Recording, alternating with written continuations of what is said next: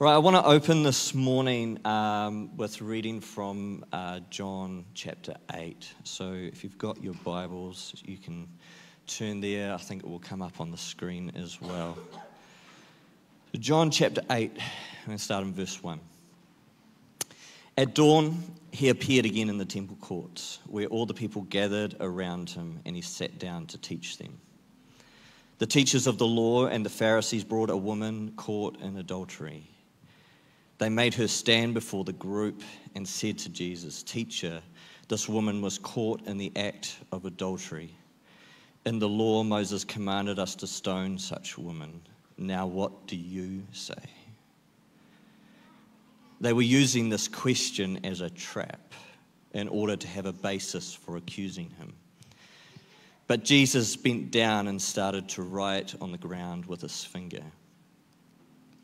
When they kept on questioning him, he straightened up and said to them, "Let any of you who is without sin be the first to throw a stone at her." And again he stooped down and wrote on the ground. At this, those who heard began to go away one at a time, the older ones first, until only Jesus was left, with the woman standing, still standing there.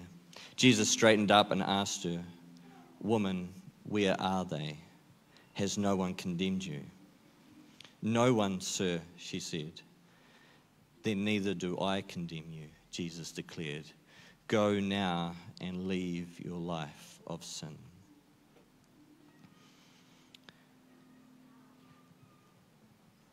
For those of you that don't know who I am, my name is Michael, and in many, many ways I am the woman caught in adultery.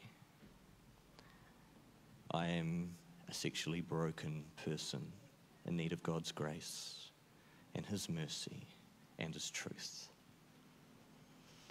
And in many ways, I am a Pharisee, filled with pride, judgment, self-righteousness, and I am in need of God's mercy, grace, and truth. Now, I'm well aware that as we unpack this topic of sexuality, that we are wading into an often controversial and emotionally charged topic.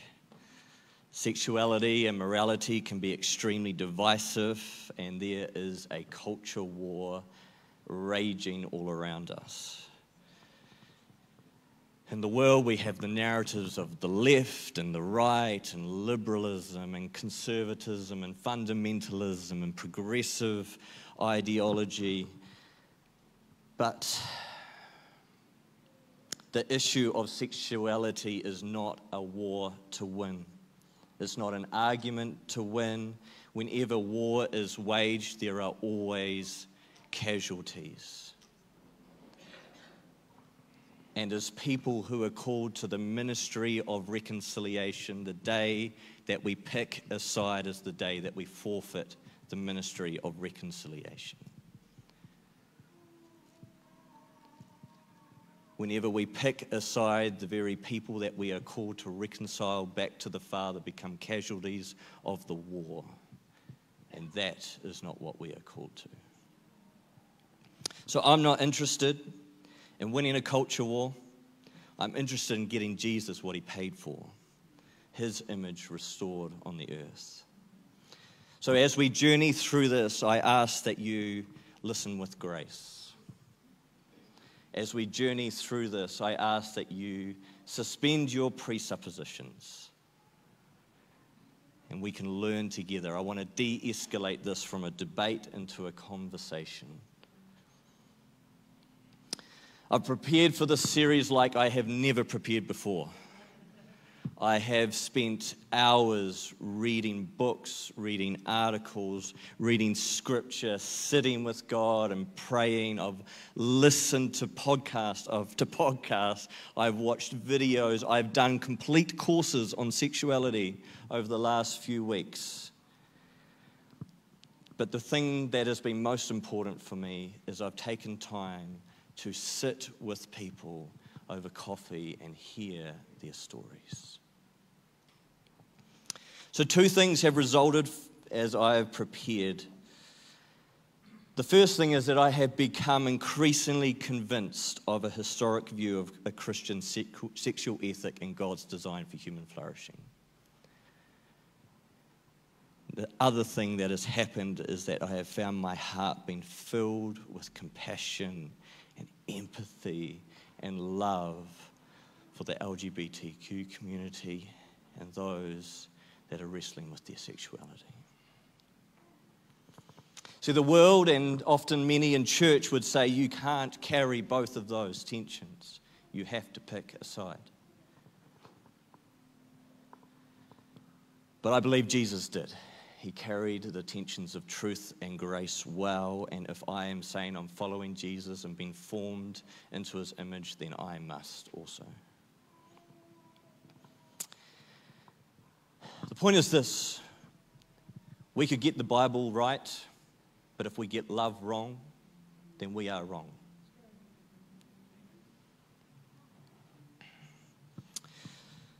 So in the story that we read in John eight, it's not so much about the woman as it is actually about the Pharisees trying to trap Jesus. So this is the reason they brought her to Jesus. They actually weren't looking for his wisdom on the matter. They certainly didn't care about the woman or care about her redemption. They didn't care about her story. She was a tool. She was a pawn in their sick religious and political games.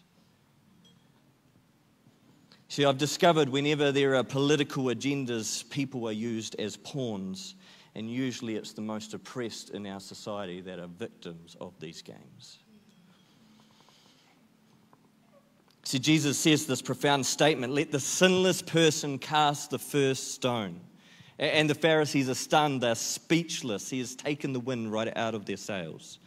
I mean, it, it appears that they were sure he was going to let this woman go.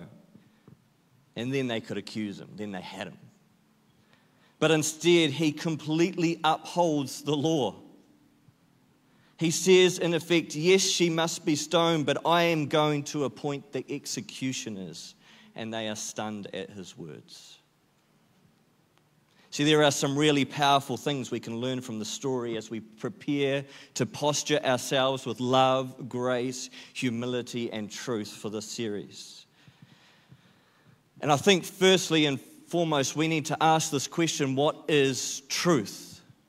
What is truth? Is it a set of facts? Is it the knowledge about what's right and what's wrong?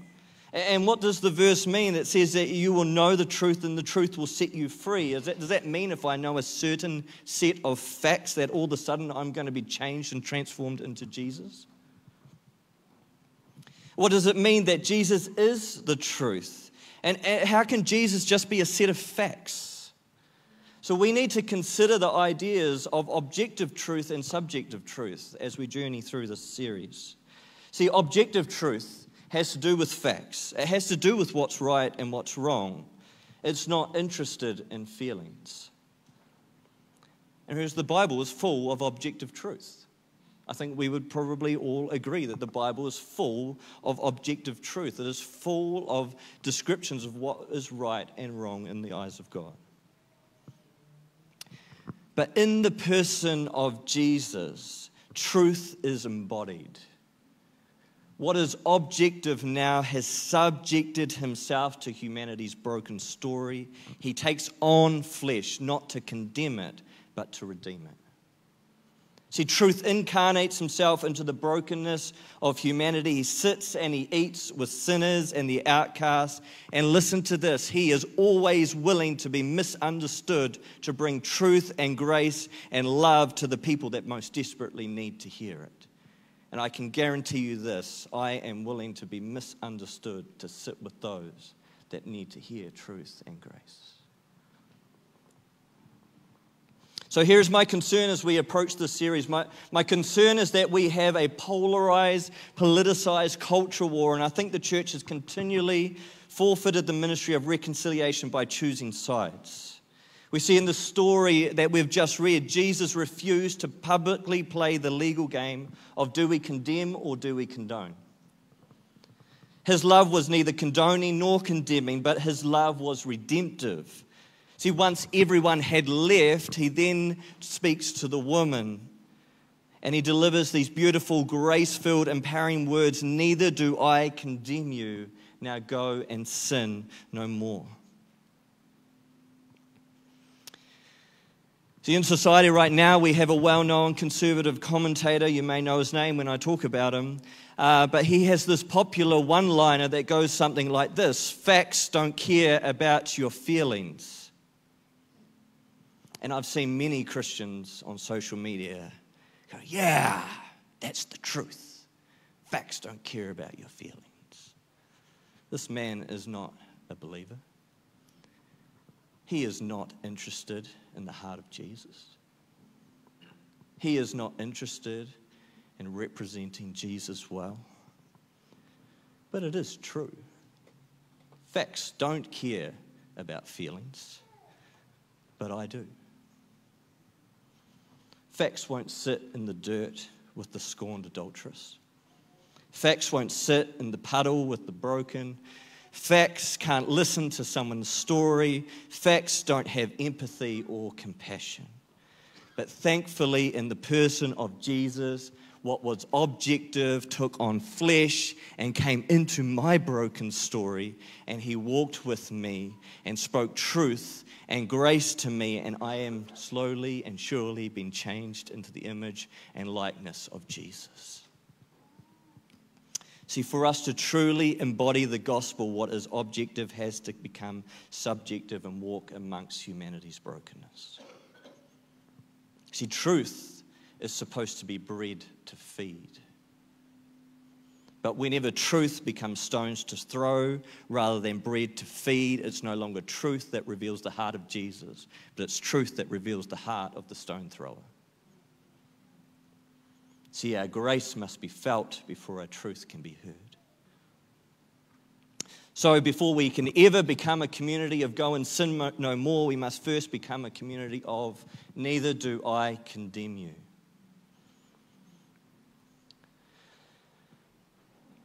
We are all human beings, I hope. I think we are. We're all humans. And we are narrative beings. We are narrative beings. We, we all live out of stories. We are hardwired to create stories in our minds, to make sense of the experiences that we've had, and try and piece together the often fragmented parts of our lives. We make up stories about what people have said and done to us, and then we live out of these stories, whether they're true or not. We are narrative beings. It happens all the time. I hear of people going, "Well, this person said this, this, and this, and that means that they think this, this, and this about me." And I'm like, is that, is that true, or is that a story you have made up? It happens all the time. We are narrative beings. We are trying to piece together the fragmented parts of our lives with stories. And we are all shaped and formed by our own stories, the stories of our families, our upbringings, our experiences, our trauma or abuse, our brokenness. We have all been formed and shaped by our stories, and then we all live out of the stories that we believe. You are who you are because of the story that you have believed about yourself. See, our father wounds, our mother wounds, our trust issues, our fear of rejection, abandonment, our fear of intimacy, our greed, our lust, all of these are shaping and have shaped our stories. And then we have the external cultural narratives that are bombarding us and telling us that, that we should do what we should do and who we should be and what we should believe and what is and isn't acceptable, and we all live from these stories trying to make sense of what life is all about. And this morning, what I want to do is compare and contrast what is the secular story and what is uh, often the, the church story, and then I want to offer you a third story, the story of the kingdom. And then I want to end with an invitation for us all to trust that Jesus knows better than us and what will lead to human flourishing. That God's design for human flourishing is a story we can trust. And that as we surrender to Him, as we repent and believe, the stories that had previously shaped us, the stories that had previously formed us, they fall away and we start to become formed by the story of Jesus. See, we are narrative people. So it's no wonder that Jesus always used stories. He used stories to communicate a truth, and and so and, and we call these parables. We read them in, in Scripture, and they're called parables. But it, Jesus seemed to get himself into a bit of trouble with these parables, and, and it's not so much that he didn't get himself into trouble because he was telling cute stories about farmers and seeds. He got himself into trouble because the stories that he told always subverted the cultural narrative of the day. The religious and political systems were offended by the stories that Jesus would tell. They were subverting those stories, those narratives. See, the kingdom of heaven is always subversive to the world's narrative.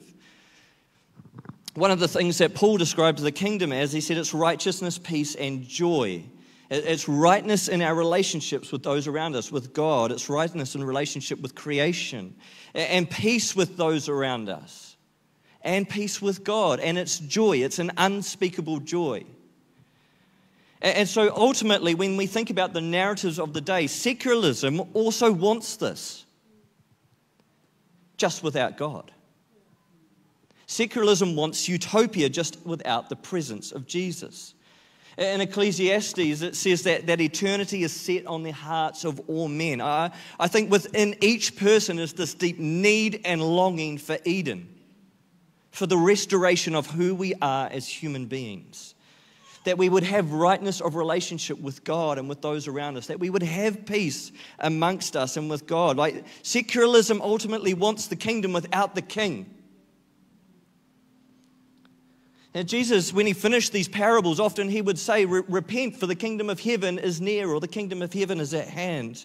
And so he's saying, repent and believe. Change your mind about who God is and who you are and the world around you, and trust the redemptive story of Jesus. See, Jesus didn't came, come to change God's mind about you. He came to change your mind about God. Jesus is God's mind made up about you. You want to know what God thinks about you? Look at Jesus. So ultimately, my goal is that we would become a community of redemptive love, a community of devoted disciples of Jesus, and a community of disciple makers, following the subversive and alternate way of Jesus. So when you see Jesus interacting with the Pharisees, they would always try to pigeonhole him. We, we see that in this very story we read this morning. Uh, they didn't care about this woman. Uh, they wanted to use her as a tool to trap Jesus. They were trying to pigeonhole him, trying to back him into a corner. And, and this happens on both sides of the argument of morality. Conservative, liberal, progressive, fundamentalist, what, whatever it is, if you aren't on my side, you must be on the other side. See, we live in a society that lives like this. We ask questions like, what do you believe about this? And you better say exactly what I want, otherwise you are other than me. See, most conversations on morality in our society go something like this. Secular society, we want to do X. The church, you are free to do it. Secular society, but you think X is wrong. The church, yes. Secular society, because you want to control us. The church, no, you are free to do what you want. Secular society, but you think X is wrong. The church, yes, but only because we want your ultimate good, which is the definition of love. Secular society, but you want to, but we want to do X. The church, you are free to do it. The secular society, but we want you to say that X is good. Church, we cannot say that. Secular society, why do you hate us? Now, I say that kind of jokingly, it's definitely broad brushed. But I also believe that the church has got itself into a lot of trouble thinking that it should be the world's morality police, when we are actually just called to be a moral remnant. We are supposed to show the world a different way of living, thinking, and acting. See, this idea of morality is really important because, unfortunately, that's where the arguments are often waged. But long before sexuality is about morality, it's about anthropology, and before it's about anthropology, it's about theology. They're big words, let me put it this way. Long before it's about what's right and wrong, what are God's commands, who's in, who's out, long before it's about any of that stuff, it is about what does it mean to be a human being? Am I just flesh or do I have a soul? What is a soul? Is there a God? And what's this God's relationship to me? And if there is a God, does he have original design and intent for my life? And does this God have a design for human flourishing? So just like sin is the exhaust fumes of unbelief, morality is just the exhaust fumes of a whole lot of questions about who God is, who am I, and why are we here?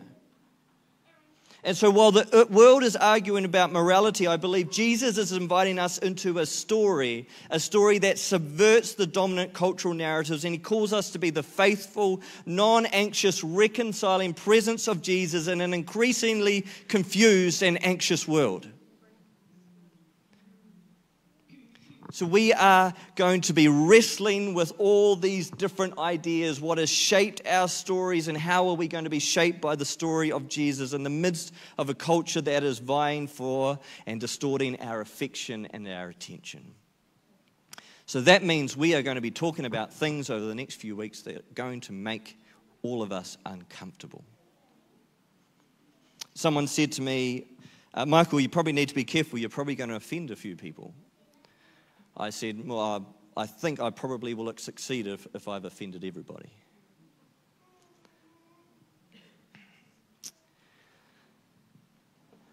We're going to have to get a little bit uncomfortable to navigate this well. See, Paul talks about not being ignorant of the enemy's schemes, and, I, and sexuality is not a problem to solve, but a territory to reclaim.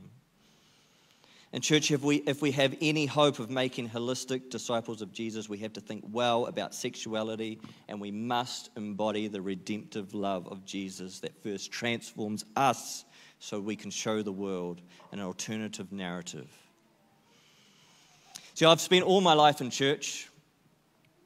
Uh, you know, I was thinking about it. I've probably sat through, you know, like fifty-two sermons a year, the minimum, for the last thirty-seven years.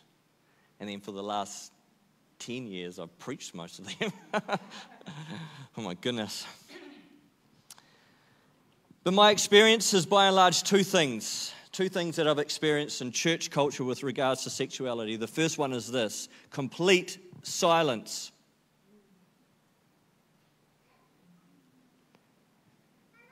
Of those thirty-four years, of fifty-two years, of fifty-two weeks of listening to sermons, I cannot remember one on sexuality. Complete silence, and we live in a world that has complete sexual saturation.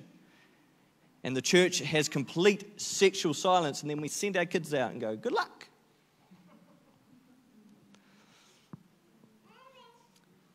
The other thing that I have experienced is that when we have spoken, we have spoken out of ignorance. Now, I need to own this. I have spoken out of ignorance many, many, many times. The more I've sat with this over the last few weeks, the more I've realized that this is not a topic, this is people we are talking about. The more I've studied, the more ignorant I realize I was and still am. We have to engage thoughtfully, deeply, and with humility. John Tyson was reflecting on Ronald Rolheiser's, uh, one of his quotes. He said, good spirituality needs to take seriously the complexity of the human heart. Tyson reflects and says, I wonder if so many are leaving modern evangelicalism because it doesn't do that. Too many easy answers, trite faith, and cheap grace. So we've had lots of questions come in over the last few weeks, and they are, they are great questions. Thick questions. And I refuse to give thin answers to thick questions. So before we dive in, I want to qualify a few things. I am not an expert. I am learning. I'm seeking understanding. And I, we've got a little image that might sort of show my journey. Have we got that to show up there on the screens? This is pretty much where I started. We're going to do a series on sexuality. Well, I know everything. Then I sort of went into this deep lull of, I'm never going to get my head around this. And I felt totally overwhelmed at one point. Now it's starting to make some sense, but I would love to say to you, trust me, it is complicated. See, this is the classic Dunning-Kruger effect. We, we are always most certain of the things we know the least about. See, when we have a discussion, that's an exchange of knowledge, but an, ar- an argument is an exchange of ignorance. So I don't want to tell you what to think about sexuality. I want us to learn together how to think about sexuality holistically. How are we doing? We're doing okay? We're not going to have time for questions this morning. I'm sorry. I'm like... I want to I want to get to where I want to get to this morning. So, so who is this series for? Who is this series for? Firstly, I want to say who it's not for. This series is not for perfect Christians. If you're a perfect Christian, this series is not for you. You're going to be frustrated and you're going to go, how can people struggle with those things? It's not for you. It's not for people who are not interested in either being a disciple or making disciples of Jesus. See, the fundamental question that we all must ask is, do I believe that God has original intent and original design for human flourishing for my life? And do I trust God's design for this? And I, I think it's important that we consider that here at Awaken we have a permission and responsibility culture. That means that everyone has permission to believe what they want. And, and live it out. However, with permission comes responsibility. Uh, Jesus said this in John twelve. He said, if anyone hears my sayings and does not keep them, I, I do not judge them. Basically, he's saying, here's the truth. Believe it or not. I don't judge you. For I did not come to judge the world, but to save the world. But then he said this, he who rejects me and does not receive my sayings has one who judges him. The word I spoke will judge him at the last day. In other words, there is consequences for what we believe. We need to take responsibility for the things that we believe and how we live those things out. So I believe that God does have a design for human flourishing, and it's summed up in the life, teachings, and ministry of Jesus, and as we follow him in obedient loyalty, it will lead us to a holistic, life-giving way of love. To not do that, I believe, leads to a more fractured, destructive, chaotic, and disordered way of living. And if I didn't believe this, I should quit right now. See, I genuinely believe that following Jesus is the most life-giving way to live in this world. And you might say, I don't believe that, Michael. That's fine. But this is what church is about. Church is about people who are saying, I want to live my life and surrender to the Lordship of Jesus.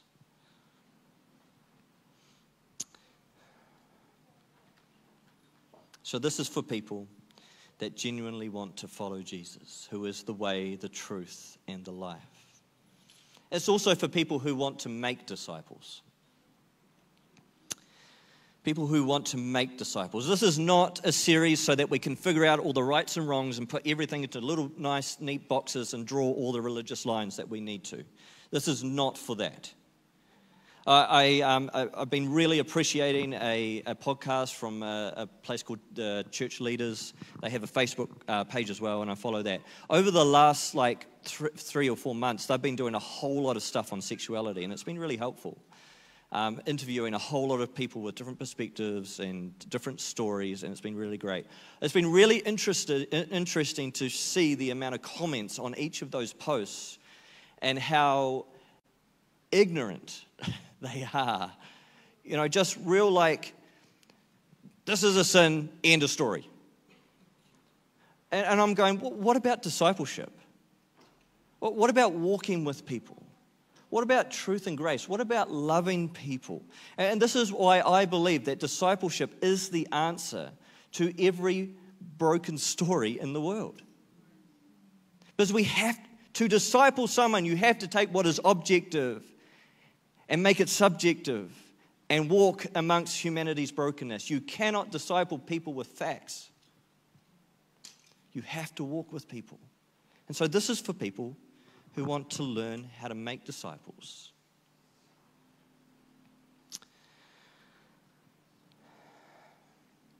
So if we want to show the world the goodness of God and get Jesus what he, what he paid for, we have to humble ourselves and admit that just as the world hasn't got sexuality right, in many, many ways neither have we.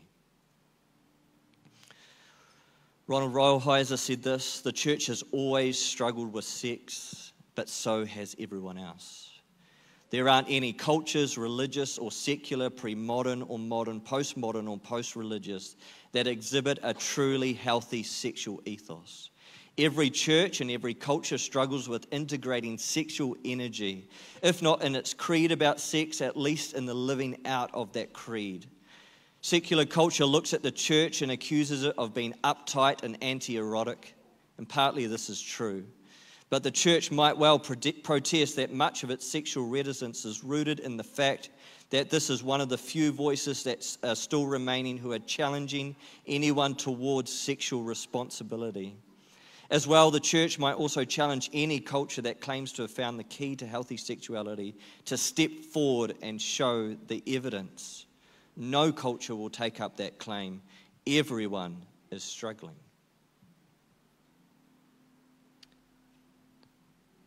For us to approach this topic, we must humble ourselves. So let's have a look at some of the sexual narratives that are going on in our world, and then we'll, we'll close for the morning. So the first one I want to talk about is the, the secular cultural narrative, and, and this is based on the premise of self. That you find yourself in yourself. These ideas that we are just animals, our bodies have no purpose, life itself is pretty much meaningless, and depending on how much money you have determines how and how much happiness you will experience. These ideas that I am, my sexual desire, and true authentic happiness will be found when I can freely live out my sexual desire. One of the key myths or ideas of this narrative is the idea that whatever I do with my body does not affect me spiritually, emotionally, or mentally. Freedom is defined by ideas of consent. As long as there are two consenting adults, then we can play out whatever sexual desires we want. There is no thought to responsibility or consequences or emotional and spiritual ramifications. Freedom is often defined as no restraints or responsibility. Freedom means I can do what I want, be what I want, go where, where I want, and any restraints that are imposed on me are oppressive. In other words, keep your laws off my body. Life is a glorious or not so glorious, depending on how much money you have, but a glorious accident. There's no creator, which means there's no creation, which means there is no design and no purpose. Life is meaningless, so I, so feel free to find meaning in whatever you want, but we certainly don't need God to see our world flourish. God is just a dead weight. In other words, I'm not worth much, but thankfully neither are you, so let's have some fun. In a secular society, happiness is the pinnacle of the human experience, and anything or anyone that gets in the way of my happiness is wrong or against me. And this is causing a huge dissonance in, in, in our society that has very, very little framework for suffering and loss. This secular vision of the world is not working. We have increasing mental health problems, more sexual trauma, and suicide is on the rise. See, it's all based on this idea of the sovereignty of self. And this is mostly played out of the, in the ideas of individualism, consumerism, and materialism. And, and here is where the fundamental clash with the gospel comes. We think it's morality, but this is where the fundamental clash with the gospel comes, because as followers of Jesus, we have a radically different perspective on identity and the world around us. We believe that identity is first and foremost found in the ideas of being in Christ, that our identity is anchored to Him. He defines us, and the love of the Father is central to these ideas of security and provision and protection and identity. And this is not an abstract idea or notion or just a bunch of facts, but because the Holy Spirit has taken up His residence on the inside of us, we literally feel these things.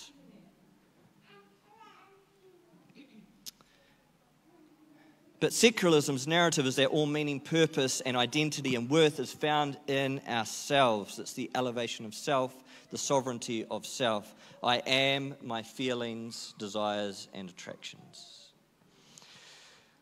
However, at the center of the gospel is the call to follow Jesus, to deny yourself, take up your cross and follow Jesus.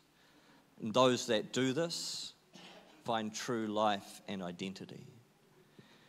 See, the gospel is an affront to the humanistic secular culture. It's offensive to this idea of self. So when, when we have these ideas of the sovereignty of self, we are like boats anchored to ourselves. We cannot weather the storms of life.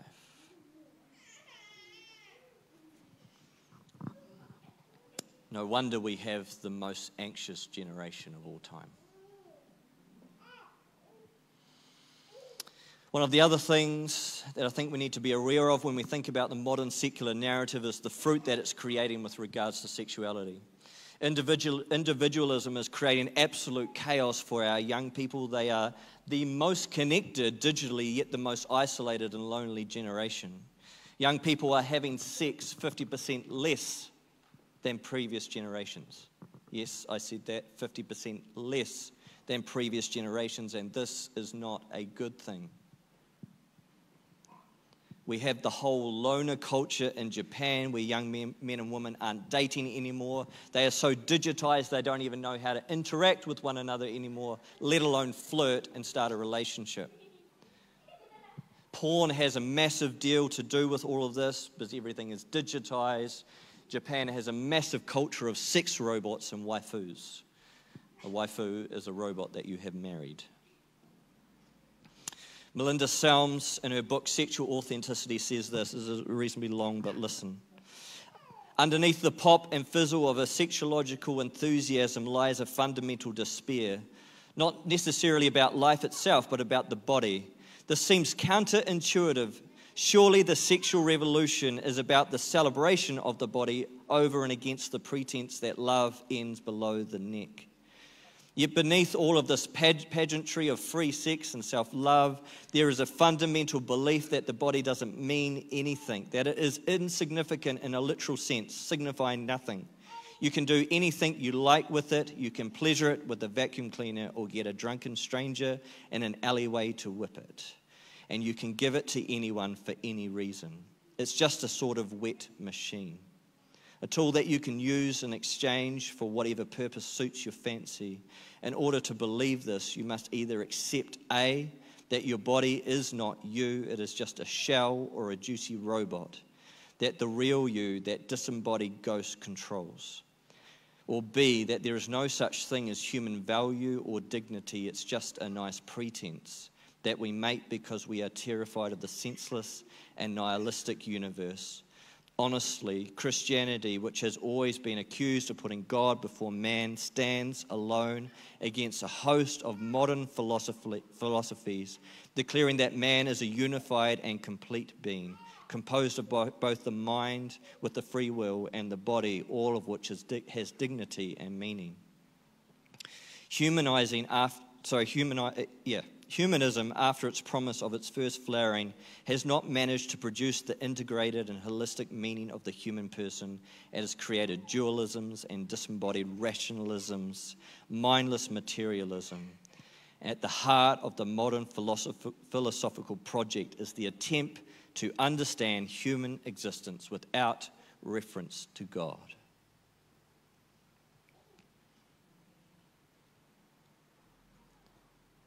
This is so much deeper than morality. And I want you to listen to this. Jesus did not come to restore our morality.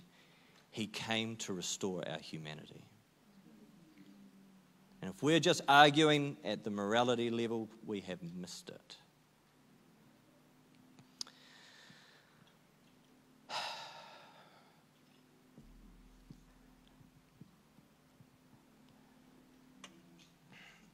How are we going for time? Do you want me to keep going? I, feel, I really feel like I need to get this intro out so we have a good framework. Are we right? Right, let me give you the church narrative, the, the purity narrative. Uh, this is full of good objective truth, but it's very reductionist and incomplete. It's actually a reactionary narrative. It's a reaction against the world's culture rather than actually what is the kingdom of heaven about. So the purity narrative is very, very focused on morality rather than human flourishing. It's a focus on what's wrong, what's right, strongly focused on the shall nots and, and the what's, never, well, very rarely focused on the why. And, and it's this idea that God particularly hates sexual sin. You know, we talked about the statistics of, you know, fifty, you know, kids these days, fifty percent less sex. The purity narrative would probably say, yeah, you know, got to stop those horny teenagers having sex, you know, like, woohoo. But, but it's totally missing that this is about humanity, not about morality. That there's these ideas that we need to push down any sexual desire rather than framing it in a healthy way. And so we can end up with similar narratives as the uh, secular narrative of dualism, that all flesh is bad and all spirit is good. And so we have sexual silence, and sex and sexuality is kind of this forbidden thing that we don't talk about until marriage, when it's totally okay. For some reason now it's okay. Why? Why? I, I never got told why. I don't know about you growing up, but I never got told why. So we have this world of total sexual, sexual saturation in church, which has total sexual silence. And, this, so, and the other thing that happens with the purity culture, which we are currently seeing huge damage from, people are going to counsellors, and there's a whole counselling system set up for people who are damaged by the purity culture in the church. And the guy who wrote one of the most popular purity culture books, he wrote a book called I Kissed Dating Goodbye when he was nineteen, has now walked away from the faith. Essentially, it is basically the prosperity gospel applied to sexuality. If this, then that. If you save yourself from marriage, then you will have a perfect marriage and amazing sex life. There's a lot of fear, shame, and guilt, and those that fail are left feeling like second-class Christians and broken goods. And what often happens, and especially it seems with women, because most religious things seem to be focused on women. What often happens is that they end up seeing that every issue in their marriage is God punishing them for them not staying pure enough. It gives no context for a sexually broken society and how to navigate faith or discipleship, and it devalues singleness. See, people are deconstructing their faith right now because they think these are the only two options. But thankfully, Jesus gives us a third way. And we're going to leave that for next week.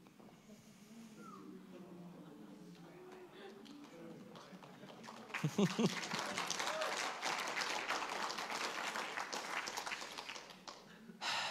I want to finish this morning. I invite you to stand, and the music team can come. That'd be great. Thanks.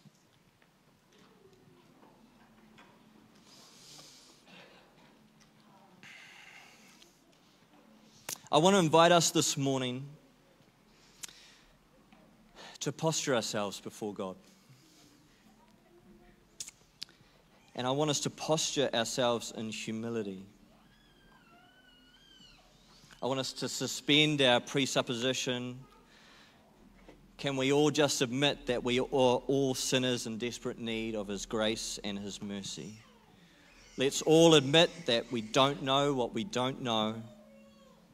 Let's all see one another as equals, as image bearers, as human beings, no one more righteous than another. But all of us are just spiritual beggars, showing other beggars where to find bread. So I'm going to invite you this morning to posture yourself, and I, I believe that we posture our, our heart's posture in our physical posture, and so I'm going to invite you, if you want to, to get on your knees with me this morning as we posture ourselves before God, and I want to read a prayer that I've written for us all. So I invite you now, if you are physically able, I realize some people may not be physically able,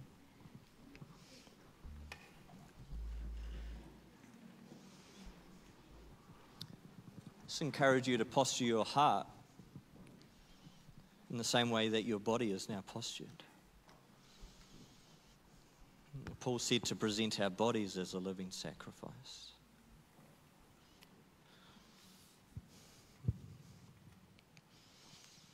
So Father, as we posture ourselves in humility this morning, we ask for your fresh mercy. We bring every area of our lives to the cross, especially our sexuality. We bring our brokenness and our pain. We bring our desires and needs to you, the giver of life. We choose to suspend our judgments and our rights in order to see your kingdom. We ask, Holy Spirit, would you convict us of our righteousness? May we see our sin as toxic disease that you alone can cure.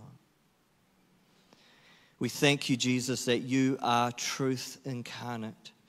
You are the evidence of God's heart towards us, and we thank you that you chose humility and came into our broken story, not to condemn, but to save and redeem. And we offer our bodies as living sacrifices to you. May we be transformed by your truth and grace as we choose to trust you, the way, the truth, and the life.